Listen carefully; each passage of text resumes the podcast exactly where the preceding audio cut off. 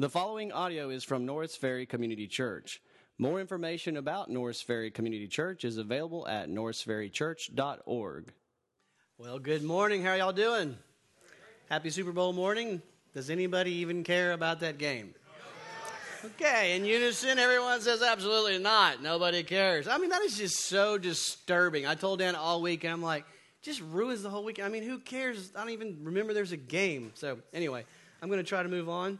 We're going to focus on the Lord. Uh, today we're looking at the Lord's providence, and I absolutely am not, I am not going to go into, as a way of illustration, the Lord's providence in that play in the Saints game. I thought about it. I said I would definitely have everybody's attention, but it would totally be a distractor. We're not going there, Claude. So, so we're not going there. But uh, as we look at the text today, we see we are, are entering into the idea of, of God's providence. So let me ask you a question uh, who brought you to church today? That's a great Sunday school answer, Joe. That's right. But who else? Who else brought you to the church today?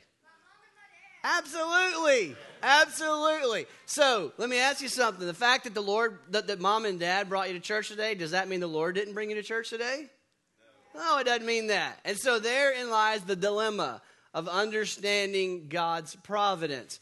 Uh, God is absolutely providential working in every aspect of our life. And, and as we learn to grapple or learn to understand that, it's, it, it's hard to grasp because we also know that we can explain things in natural terms. Uh, I made the decision to set my alarm. I got up, I got dressed, I drove to church. So I brought myself to church today. In one sense, that obviously is absolutely true. But in another sense, we see in the scriptures that uh, things like this. It says uh, in Acts 17 28, In him we live and move. In Proverbs 20 24, a man's steps are ordered by the Lord. In Jeremiah 10 23, Jeremiah says, I know, Lord, that the way of man is not in himself, that it is not in man who walks to direct his steps. In Ephesians 1 11, big broad statement, God accomplishes all things all things according to the counsel of his will. And so therein lies this rub between our own very real actions and decisions and God providentially accomplishing all things according to his will. Let me ask you something. If a scientist puts together all the elements in the lab that are necessary to cause rain, which they can do in the lab, right? They can create the atmospheric conditions necessary for for rain or for condensation to happen, right? Who caused it to rain? Was it the natural causes or was it the scientist? Well, I don't know about that, brother. We got to go home and talk about that one for a long time. That's good. Mom's like, okay, that's enough interval, in, interaction. It's good. It's good. I like it. So the idea is uh, there are natural uh, atmospheric elements that we as scientists observe but the scripture says that God is providentially sustaining all things that we can even observe them. And so the fact that we can observe them does not negate the fact that God is causing it to rain. The scriptures all over the place says that God causes the rain, God causes it to snow. And so we want to grapple with this. Wayne Grudem, a theologian, says some things about it. He says that God cooperates with created things in every action. That word cooperate is trying to address the idea that both are involved. God directs and works through the distinctive properties of each creative thing. So he works in and through the distinctive properties of every created thing so that these things themselves bring about the results that we see. Listen to this statement. He says, God causes all things that happen, but he does so in such a way that somehow upholds our ability to make willing, responsible choices, choices that have real and eternal results, and for which we are held accountable. Now, exactly how, Grudem goes on to say, exactly how God combines his providential control with our willing and significant choices, Scripture doesn't explain it to us. But rather than deny one or the other simply because we cannot explain how both can be true, rather than to explain one away, we should accept both in an attempt to be faithful to the teaching of all Scripture. So both are true.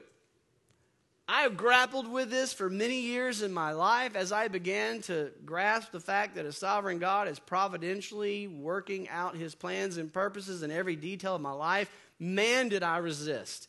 I mean, my first response was, then why in the world pray? I mean, if God is sovereign, why in the world do I need to pray anyway? I mean, what am I, just a puppet? And I mean, I resisted. And so, but then I began to learn over time why would I want to pray to a God who's not sovereign? Yeah, I mean, what good would it do to pray that I really don't know if he can do anything about it? I don't really know if he can answer this prayer.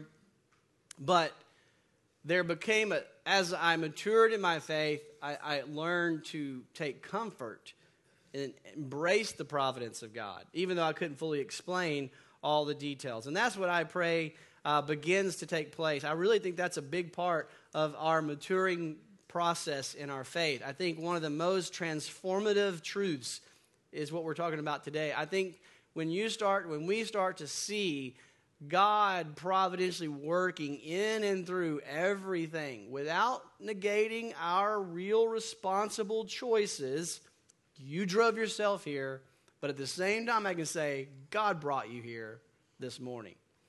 The more we understand that, the more we are able to rest to take comfort, to bring glory to God. It is a glorious truth to embrace. So, as we look at Isaac and Jacob and Joseph over the next many weeks ahead, this is the prominent issue that is being brought up. In Genesis, we're getting to know our God. And we're getting to all these massive truths. Well, here in the next several weeks ahead, we're going to start to grapple with various aspects of God's providential working in and through all things. So, Lord, we ask you this morning as we open your scriptures, would you, would you teach us uh, to embrace that you are working all things according to the counsel of your good, perfect will, but you are a good, good God that we can trust you. You're working things out for our good and for your glory. Help us to embrace this truth that we may glorify you in all things. It's in Christ's name we pray. Amen. All right, today we're going to look at Genesis chapter 24. Open your Bibles to Genesis chapter 24. This is where Isaac is searching for his wife. And when we're looking for a wife, boy, don't we want to know the secret providential plan of God. And so we get to go on a journey with uh, actually, it's not Isaac. Actually, most of the journey is Abraham's servant.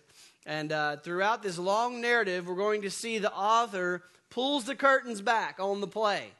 You know, there's a, there's a play going on, there's a director, there's all this. Well, the author pulls back the curtains and lets us have those unique insights into oh, seeing how God is behind all of this. And see, that's the beauty of the scriptures. If it weren't for the scriptures revealing these things to us, we wouldn't know. We would think of karma or coincidence or luck. And let me tell you, that's all hogwash. That's not, that doesn't exist. And so, what we see is the author writes this narrative in such a way that we, as readers, know more than the characters in the story. We're told right up front before the story, a part that we're not reading today, Genesis chapter 22 tells us Rebecca marries Isaac. Rebecca is from the family of Abraham. And then the story is told. And we're going to see every step of the way as we look at the servant.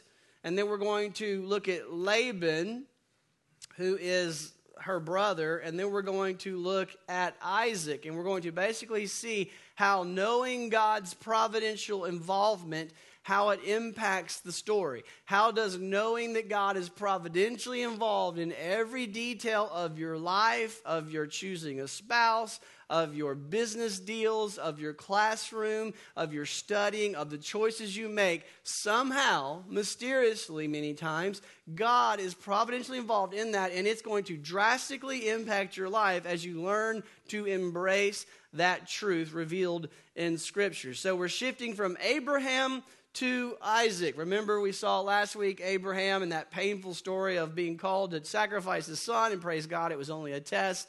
And we saw he was proven faithful. In chapter 23, Sarah dies, and now in chapter 24, Abraham knows my God has said, God has his plan that my family is supposed to be in this promised land and they're going to be a numerous seed. And so he says, Well, I need to find a wife for Isaac who is from my family, so the seed is not mixed with the Hittites that live in the land of Canaan. And so he's going to send his servant back to a foreign land and he's going to say, Find a wife from my family for Isaac, and then come back. And so let's look as we begin to read the narrative. We're going to first look at the servant in the story Genesis 4, 24, verse 1. Now, Abraham was old, well advanced in years.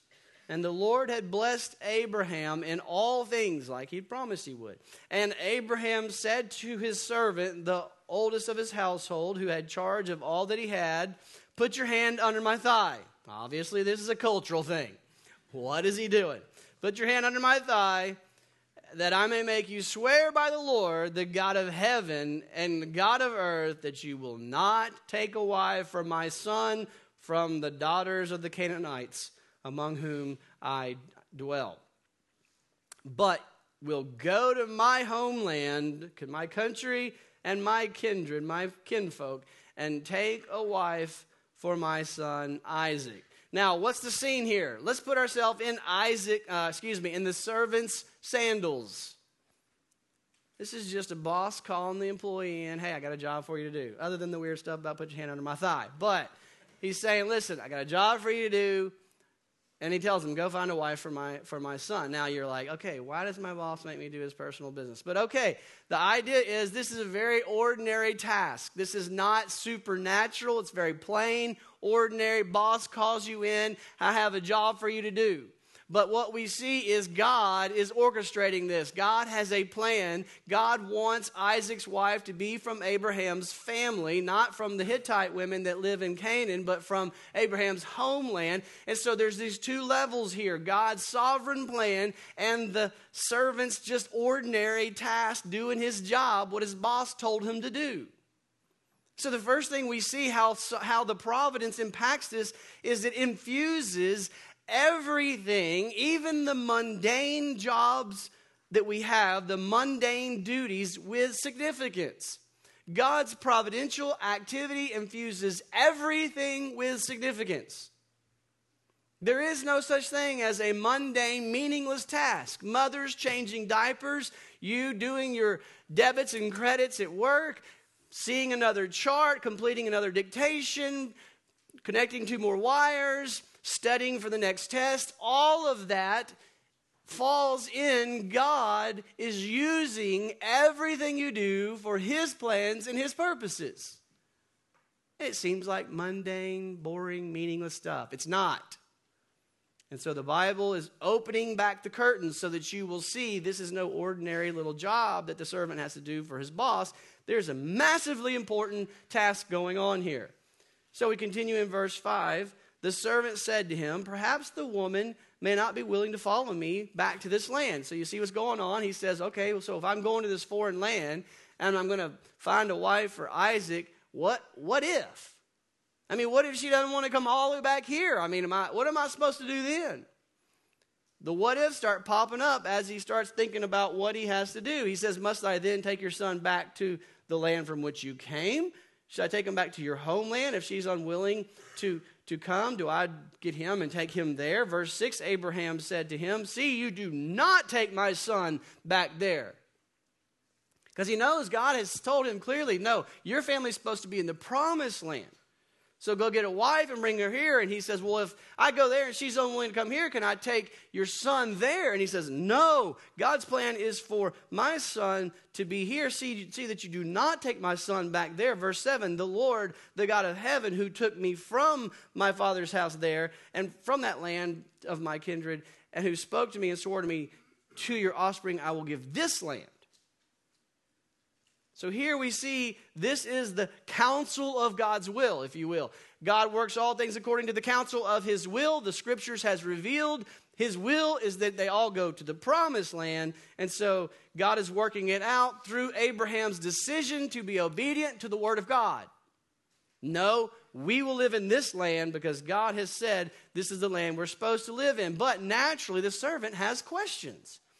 Carrying it out. What do I do? What if this happens? I don't have the full picture. God hadn't laid it all out there for me. So what if I get there and this, that, and the other happens? Continuing verse 7, we see uh, Abraham's response The Lord will send his angel before you. Very important phrase. The Lord will send his angel before you. You don't have to know all the answers. You don't have to have all the details. You just need to trust God will be with you. God goes before you. He is going to work out his good plans and his purposes. And I love the reality, the, the honesty of verse 8. Verse 7, Abraham is confident. The Lord will send his angels, and you're going to get a woman from there, and you're going to bring her back. But if the woman is not willing to follow you back, then you'll be free from this oath and mine.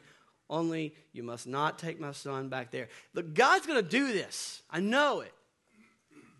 But if he doesn't, then you're free from that. And, and but I know one thing for sure: the Bible has said very clearly, God has spoken very clearly. You're not to take my son over there. I think, I think he's going to do this, but you're not to do this for sure. And that's the way it is from our perspective as leaders of the church. You will rarely hear me stand up here and say, God has absolutely declared we're going to go and do this. And, and it's not in the scriptures, it's more directional stuff. I will usually say, the elders have prayed, the church has prayed, best of our ability. We've sought the Lord, and this is what we believe is the Lord's will, and we will to, together embark in this direction, continually waiting to see as the Lord leads us as we go forward. So, from our perspective, from the servant's perspective, we don't have all the answers. But what is clear is what God reveals in His scriptures. And what God reveals in His scriptures is the Lord will send an angel before you, the Lord is with you. The Lord is faithful. The Lord is sovereign, but He's also intimately involved in the details of every decision, every life circumstance that you're facing. So the servant put his hand under the thigh of Abraham, his master, and he swore to him concerning this matter. So, what we see is the servant is learning to have a deep confidence in the providence of God that overcomes all the what if questions. That's my prayer for us. It doesn't mean that we have all the questions answered. It just means that we know that a good, loving, gracious Father that is the all powerful creator of the universe, as we've been getting to know him in Genesis, he is intimately involved. He's going before you in everything that you do. And the confidence that we have in God's gracious providence overcomes the what if questions.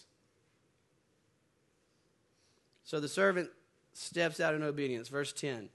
And the servant took ten of his master's camels and departed, taking all sorts of choice gifts from his masters. And he arose and went to Mesopotamia, to the city of Nahor.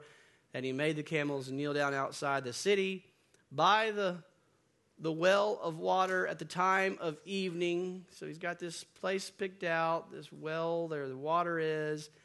Uh, the place in evening he knows because that's where all the women go to draw the water. I think this is where we get the uh, phrase honey hole. Y'all don't get that. Y'all are not. Y'all aren't with me. Y'all are just like I'm not to laugh because that's not appropriate. This is the honey hole. He knows where the women are going.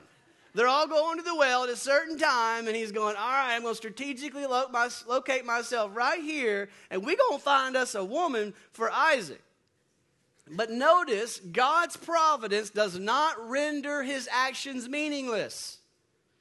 He doesn't sit back at the house and say, Well, God's in control.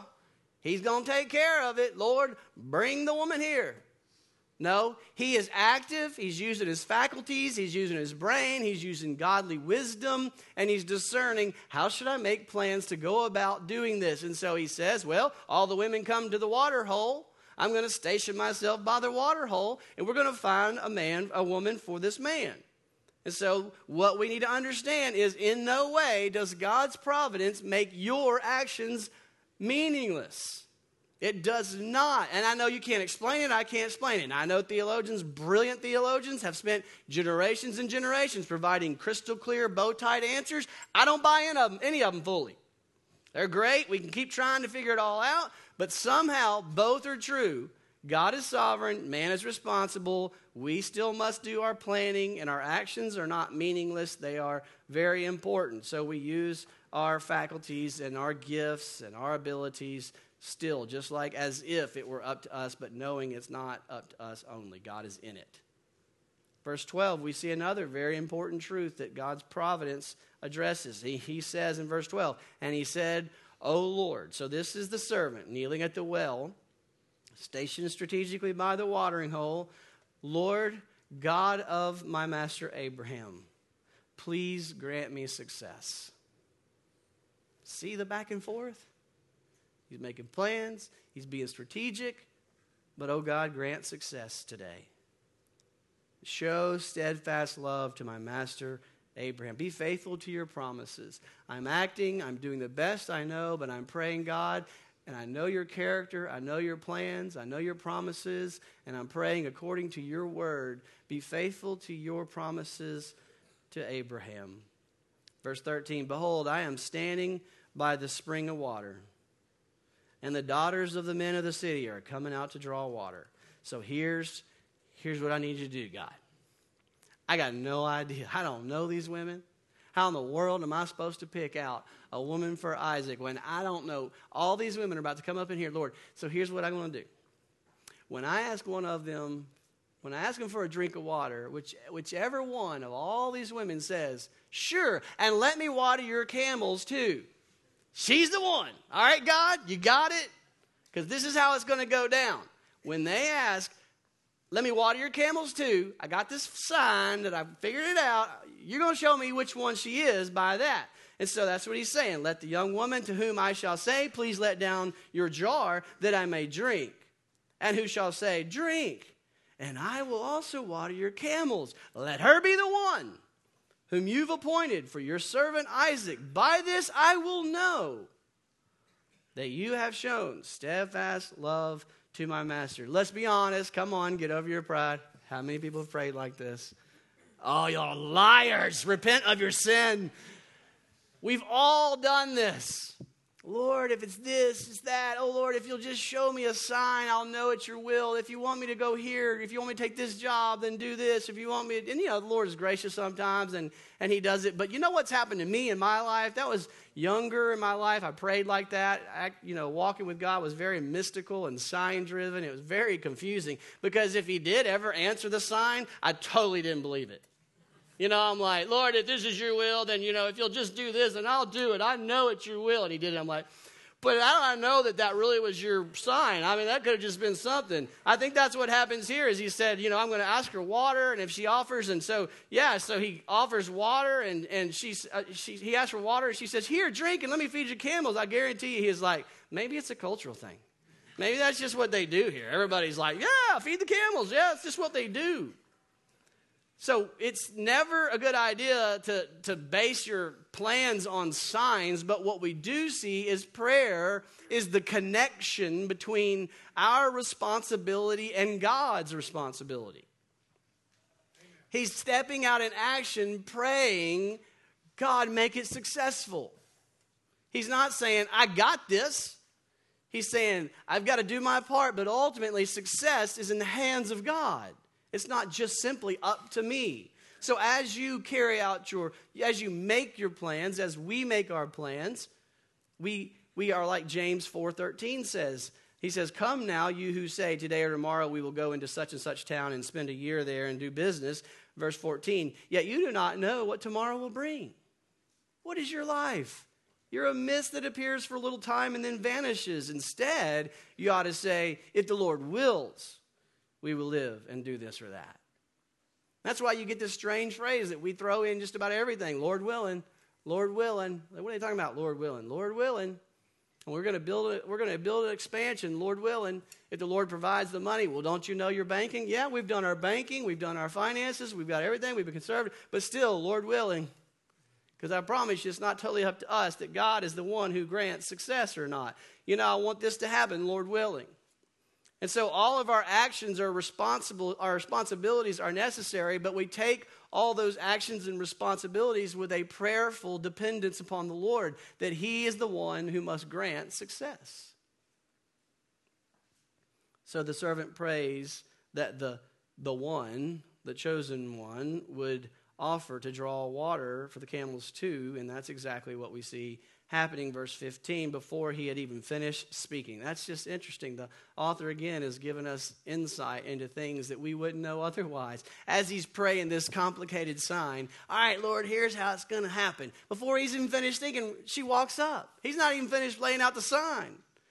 And Rebecca shows up on the scene who was born to Bethuel, the sons of Milcah, the wife of Nahor, Abraham's brother. So we, as readers, know she's of the family. She meets all the qualifications. She's from Abraham's family. This is it. And we were already told in chapter 22 this is Rebecca. Rebecca is the one. And here we're told Rebecca walks up before he's even done praying.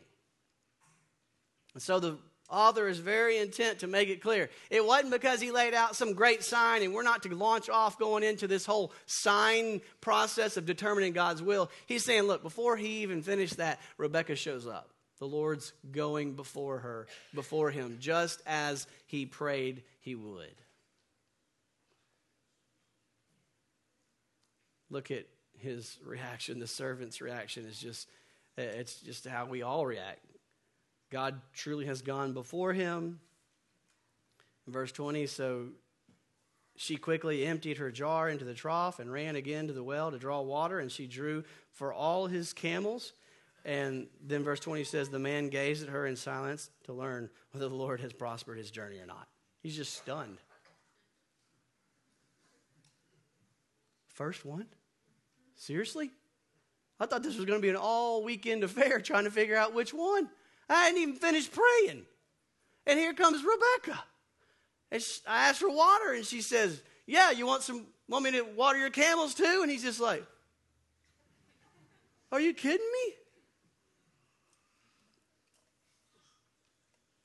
And so what does he do next?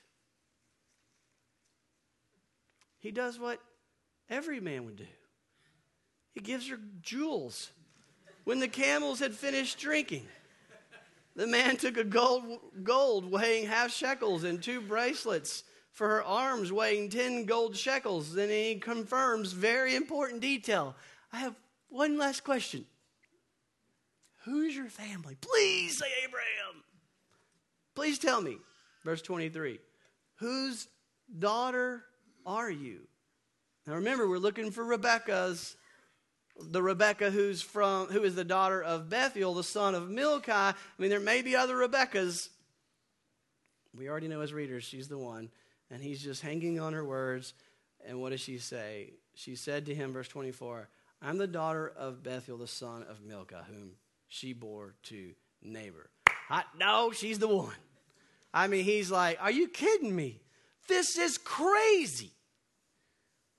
This is insane. And he's like, Have you ever been in that place where you prayed and you're like, Lord, please make this? And then, and then the Lord does something so powerful, so clear that you finally I feel like the, the curtains are ripped back and you see God all over this situation and it just brings you to tears. Uh, we hear this a lot in our stories in, in community group as we share how God has worked in our lives. My group this week, we're throwing toilet paper all around the room because we're all crying as someone shared how God provided exactly what was needed at the exact moment to the exact penny of what was needed. And it's just praise God. He's, he's real, He's faithful, He's good, and it's just stunning.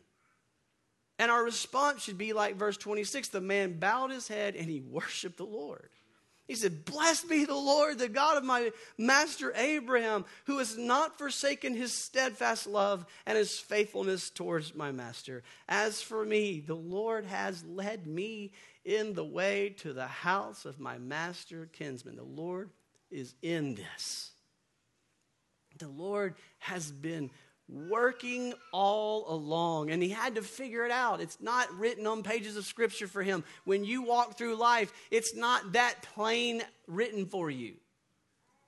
But that's why it's in scripture to teach you, though you can't see it, God is there.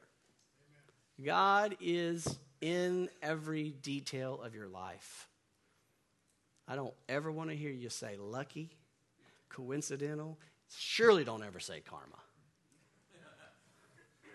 That is unbiblical. It's really hard to get that out of your language, but especially when you're like playing a Monopoly game. and the scripture says that God even controls the dice. I don't understand. Does God really care whether I hit boardwalk or not? I don't know. But free parking, I've prayed many times. Let me hit free parking or I'm done. And I think the Lord's in it. So he bowed down and he worshiped. And that should be our response as we discover God's providential care in everything. We learn to worship God. See, when we learn to acknowledge that God is in everything, then God is able to get glory in everything. When we think God's only in this moment or that moment, we're waiting for some big event to give God credit for. He says, No, I'm in every detail of your life. I get glory in every detail of your life. So we need to acknowledge God's providential working in all things so we can give God glory in all things. So that's what we can learn about God's providence and how it impacted the servant's life as we switch to Laban, which I totally slaughtered this in the first service. Laban is her brother, not her dad. I called her dad the whole time. I've been working on Jacob and how he comes to Laban and tries to marry their daughters. So this is Laban is Rebecca's brother. So just like anybody does, they find someone that they want to someone wants to marry my daughters first, they're going to go through the sister. Right? Well, here we go, going through the brother, Laban. Rebecca takes the servant to her home to meet her brother Laban and the family, Abraham's extended family. And he tells Laban everything that happened. And the way that he tells it makes it clear God was in this. Can't you just picture him telling Laban, Laban, so nice to meet you. Let me tell you what just happened. Abraham, your descendant, had to have a, a, wife from the family. And he tells me to come way over here from the land of Canaan. And I'm at the well and I'm praying, God, how am I going to find her? And I'm laying out this sign on how, and I'm not even done praying. And behold, your sister walks to the well. I asked her, Would you give me a drink of water? And she did exactly what I prayed. She said, Well, let me, let me feed your camels too. And oh my gosh. And so I'm like, Surely this is too crazy. This is too good. Is this really God? And so I said, Tell me, who's your family? And you are his kin. This is crazy. God is in this. And so, verse 48 he says, I bowed my head and I worshiped the Lord and I blessed the Lord, the God of my master, Abraham, who had led me by the right way to take the daughter of my master's kinsman for his son. He paused, he took a breath, and then he said, Now, Laban, if you're going to show, show me, are you going to let her go or not? If you're going to show steadfast love and faithfulness to my master, tell me. And if not, tell me, that I may turn to the right hand or to the left.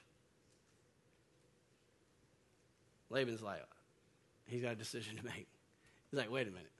Okay, I don't know you, first of all. You come from a way away, and you're going to walk up in here and you want to marry my sister? So, verse 50 Laban brings Bethuel. I think this is the dad now. I've got myself pretty confused, but I think this is the brother and the dad, Laban and Bethuel.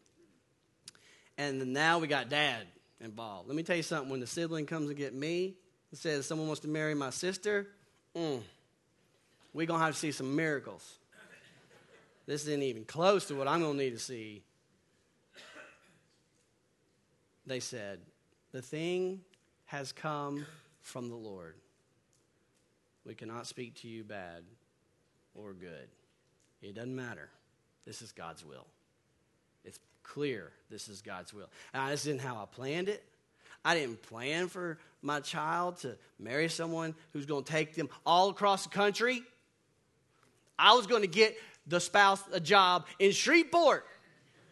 So y'all can live right here. I'm going to have a boat to lake. Don't y'all want to live in Shreveport and raise your family here where you can be with us? I really pray that's the way it goes down. God is faithful. But They said, This is not how I planned it. But this is the Lord's will. Behold, Rebekah is before you. Take her and go, and let her be the wife of your master's son, as the Lord has spoken. Again, the text confirms the Lord has spoken. The Lord is in this. The Lord has gone before. The Lord has prepared the way. The Lord is making all this about. What's the bigger picture? The Lord is making sure that the seed of Abraham is not mixed with the, Hittites so that the seed, the promised seed, is preserved. This is going to happen time after time after time. The Lord is preserving this seed. Ultimately, that seed is Jesus. So this is not luck. This is not karma. This is not coincidence. It was like, oh, how lucky me. She showed up right when I was praying. No. This is God working providentially and faithfully. This is what we need to understand. It is a tremendous blessing to be, to be able to entrust your children to the care of a providential God. When they reach that age where they're, it's scary and they got to get beyond your care, oh, it's so comforting to know that there's, they're not beyond God's care. You can entrust them to the care of your good, loving Father. It's a tremendous blessing to be able to trust your children's lives to the providential care of God, who loves them even more than you do. So they have uh, an engagement party of sorts without the groom or the groom to be. They have a party to celebrate, but then the next day, let me get the characters right the brother and the mom. Yeah, now it's the brother and the mom. The next day, the brother and mom have second thoughts. They wake up from the party. Wait a minute. I don't know about this. That's good. We got caught up in the motions last night, but I'm not so sure about this. We might want to ask her. Let's ask Rebecca what she wants. And every woman in the room goes, Yeah, that'd be nice. How about my thoughts if I want to marry this guy or not? So they called Rebecca, verse 58. They called Rebecca and they said to her, Will you go with this man? Say no. She said, I will go. So here we see she has confidence in the Lord in this. Verse 59 So they sent away Rebekah, their sister, and her nurse, and Abram's, Abraham's servant and his men, and they blessed Rebekah. Everyone is convinced this is God's will and they're able to say, Yeah, this is it. Go. Go in the Lord. You see how it impacts your life to know the Lord is sovereignly involved. He's providentially caring for you and your family, and there's no unseen circumstance. And finally, we see in Isaac, the last person we'll look at, verse tw- chapter 24, verse 62. Now Isaac had returned, so you got Isaac who's been back home. The servant had gone on foreign land to find a wife. He's found the wife. She's coming back. They're coming back. It says, Now Isaac had returned from Beer-lahai and was dwelling in the Negeb. And Isaac went out to meditate, and you can just see the scene of the movie. Isaac went out to meditate in the field toward the evening as the sun is setting, and there's a pink and orange glow cast over the horizon. And he lifted up his eyes, and he saw, and behold, there were camels coming, just like every modern movie. And Rebecca lifted up her eyes, and when she saw Isaac, she dismounted from her camel, just like we all do. Dismounted from her camel, and she said to the servant, Who is that man? That's what Dana said when she saw me. Who is that man walking in the field to meet us? And then the servant said, It is my master. So she took her veil and covered herself. And the servant told Isaac all the things that he had done. Now, that sentence just saved you about an hour of reading. The servant told Isaac everything that we just wrote in this long narrative, and he told him everything. But what's the point? He said, Dude, God's in this. God has brought you your wife. The Lord went before us. The Lord is faithful. He has brought you a wife. She's from your family. She's a virgin, and all these things the text mentions that this is the one. And so he told her all he told him all that, that had happened, all the things that had done. Verse 67, then Isaac brought her into the tent of Sarah his mother and took Rebekah, and she became his wife, and they lived happily ever after. He loved her. And so Isaac was comforted after his mother's death. And so here we see this beautiful scene of a happy ending for those who trust in the providence of the Lord. they're comforted. It ends well. And that's the point for us. Don't resist it. There's hard parts to understand, and I don't fully understand it all, and there's harder parts than others. But in the end, the Word of God tells you, pulls the curtains back, and says, Don't fight it, embrace it. We should embrace the providence of God, for in His providence, God is working all things for our good and His glory. And if you need evidence of it, look no further than the cross.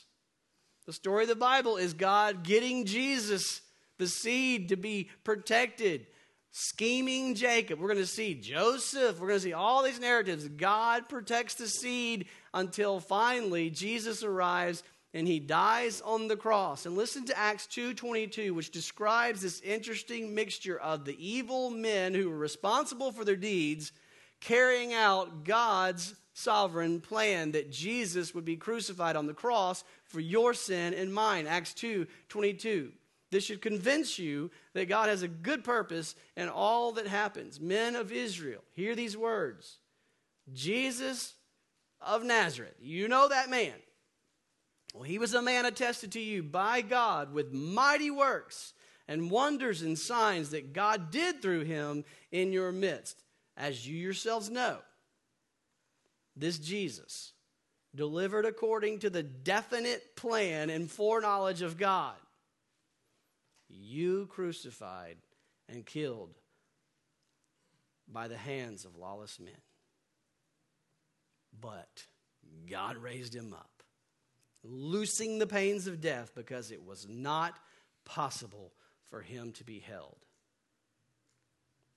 And then he quotes a psalm. David says, I saw the Lord always before me, for he is at my right hand, that I may not be shaken.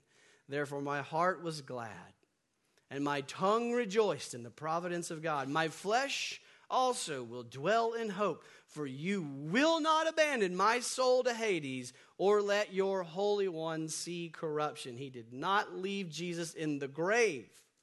You have made known to me the paths of life, and you will make me full of gladness with your presence. Father God, help us to praise you for your providential care of all things. Lord, may we praise you with David in the Psalms, who praised that you have a plan for our lives, that you are with us. And in the cross, we see the death, but you did not leave him in the grave. You rose him from the grave and there is no greater evidence of your goodness toward us. That you are not just a sovereign God, but you are a good, loving, sovereign God. So, Lord, we praise you for your faithfulness. And I pray, Lord, for those here this morning who need to trust your provision for sin, Jesus Christ, and his death on the cross, that they will turn to Jesus this morning, right now, and trust in Jesus for the forgiveness of your sins.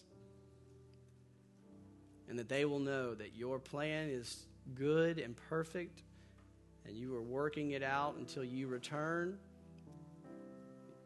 Lord, I pray that we will praise you, that we will embrace your providential care and involvement in our lives and in this world, and that it will be such a blessing to us that we see you in all things so that you are glorified in all things. It's in Christ's name we pray. Thank you for listening to audio from Norris Ferry Community Church located in Shreveport, Louisiana. Feel free to make copies of this message to give to others, but please do not charge for these copies or alter the content in any way without permission.